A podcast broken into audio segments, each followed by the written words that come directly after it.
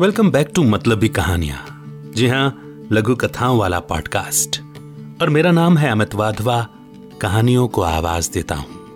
आज की लघु कथा है, बड़ की बड़ी ना हुई, जिसे लिखा है प्रतिभा श्रीवास्तव जी ने।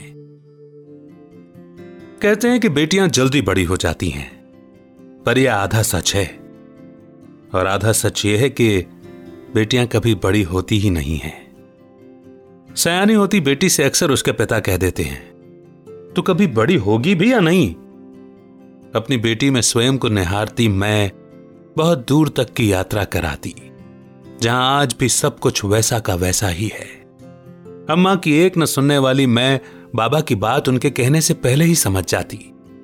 जैसे राजा की जान तोते में बसती थी, वैसे ही बाबा की जान बरकी, यानी बड़की में बसती थी। बड़ी होती गई और आदतें बदलती कहीं। पर कुछ आदतें कहाँ बदलती हैं? बाबा कभी भी अपनी चाय पूरी नहीं पीते थे। हमेशा थोड़ी बचा के मुझे दे देते। उनकी झूठी चाय का साधिकार पीना किसी इनाम से कम ना होता। थरिया में जानबूझकर भात ज़्यादा परोसती कि कहीं उन्हें कम ना पड़ जाए। बाबा परसन जो नहीं लेते थे, यानी कि बाद में नहीं लेते थे। और फिर मेरा अंश भी तो उस थरिया में रहता। जो बाबा पहले बरका बरका कर चार कौर मुझे खिलाते।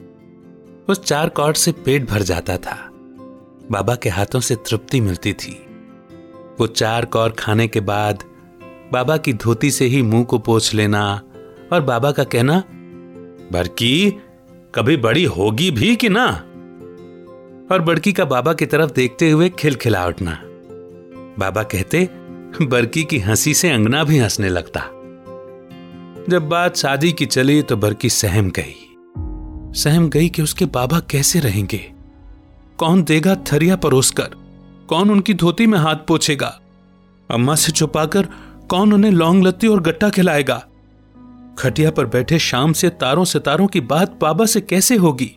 क्या शादी के बाद फुआ की तरह मैं भी चिट्ठी पत्री से बतियाऊँगी? मन में उठे हज़ारों सवाल जैसे बड़की को बड़ा बनने का आग्रह कर रहे हों। पर बड़की भी बड़ी जिद्दी थी। जब तक बाबा के पास हूँ, ऐसे ही रहूँगी। सच में, आज भी बाबा की बरकी कहाँ बड़ी हुई है? वो धुंधले यादों में जाकर अब भी बाबा की धोती पकड़कर खींचती है।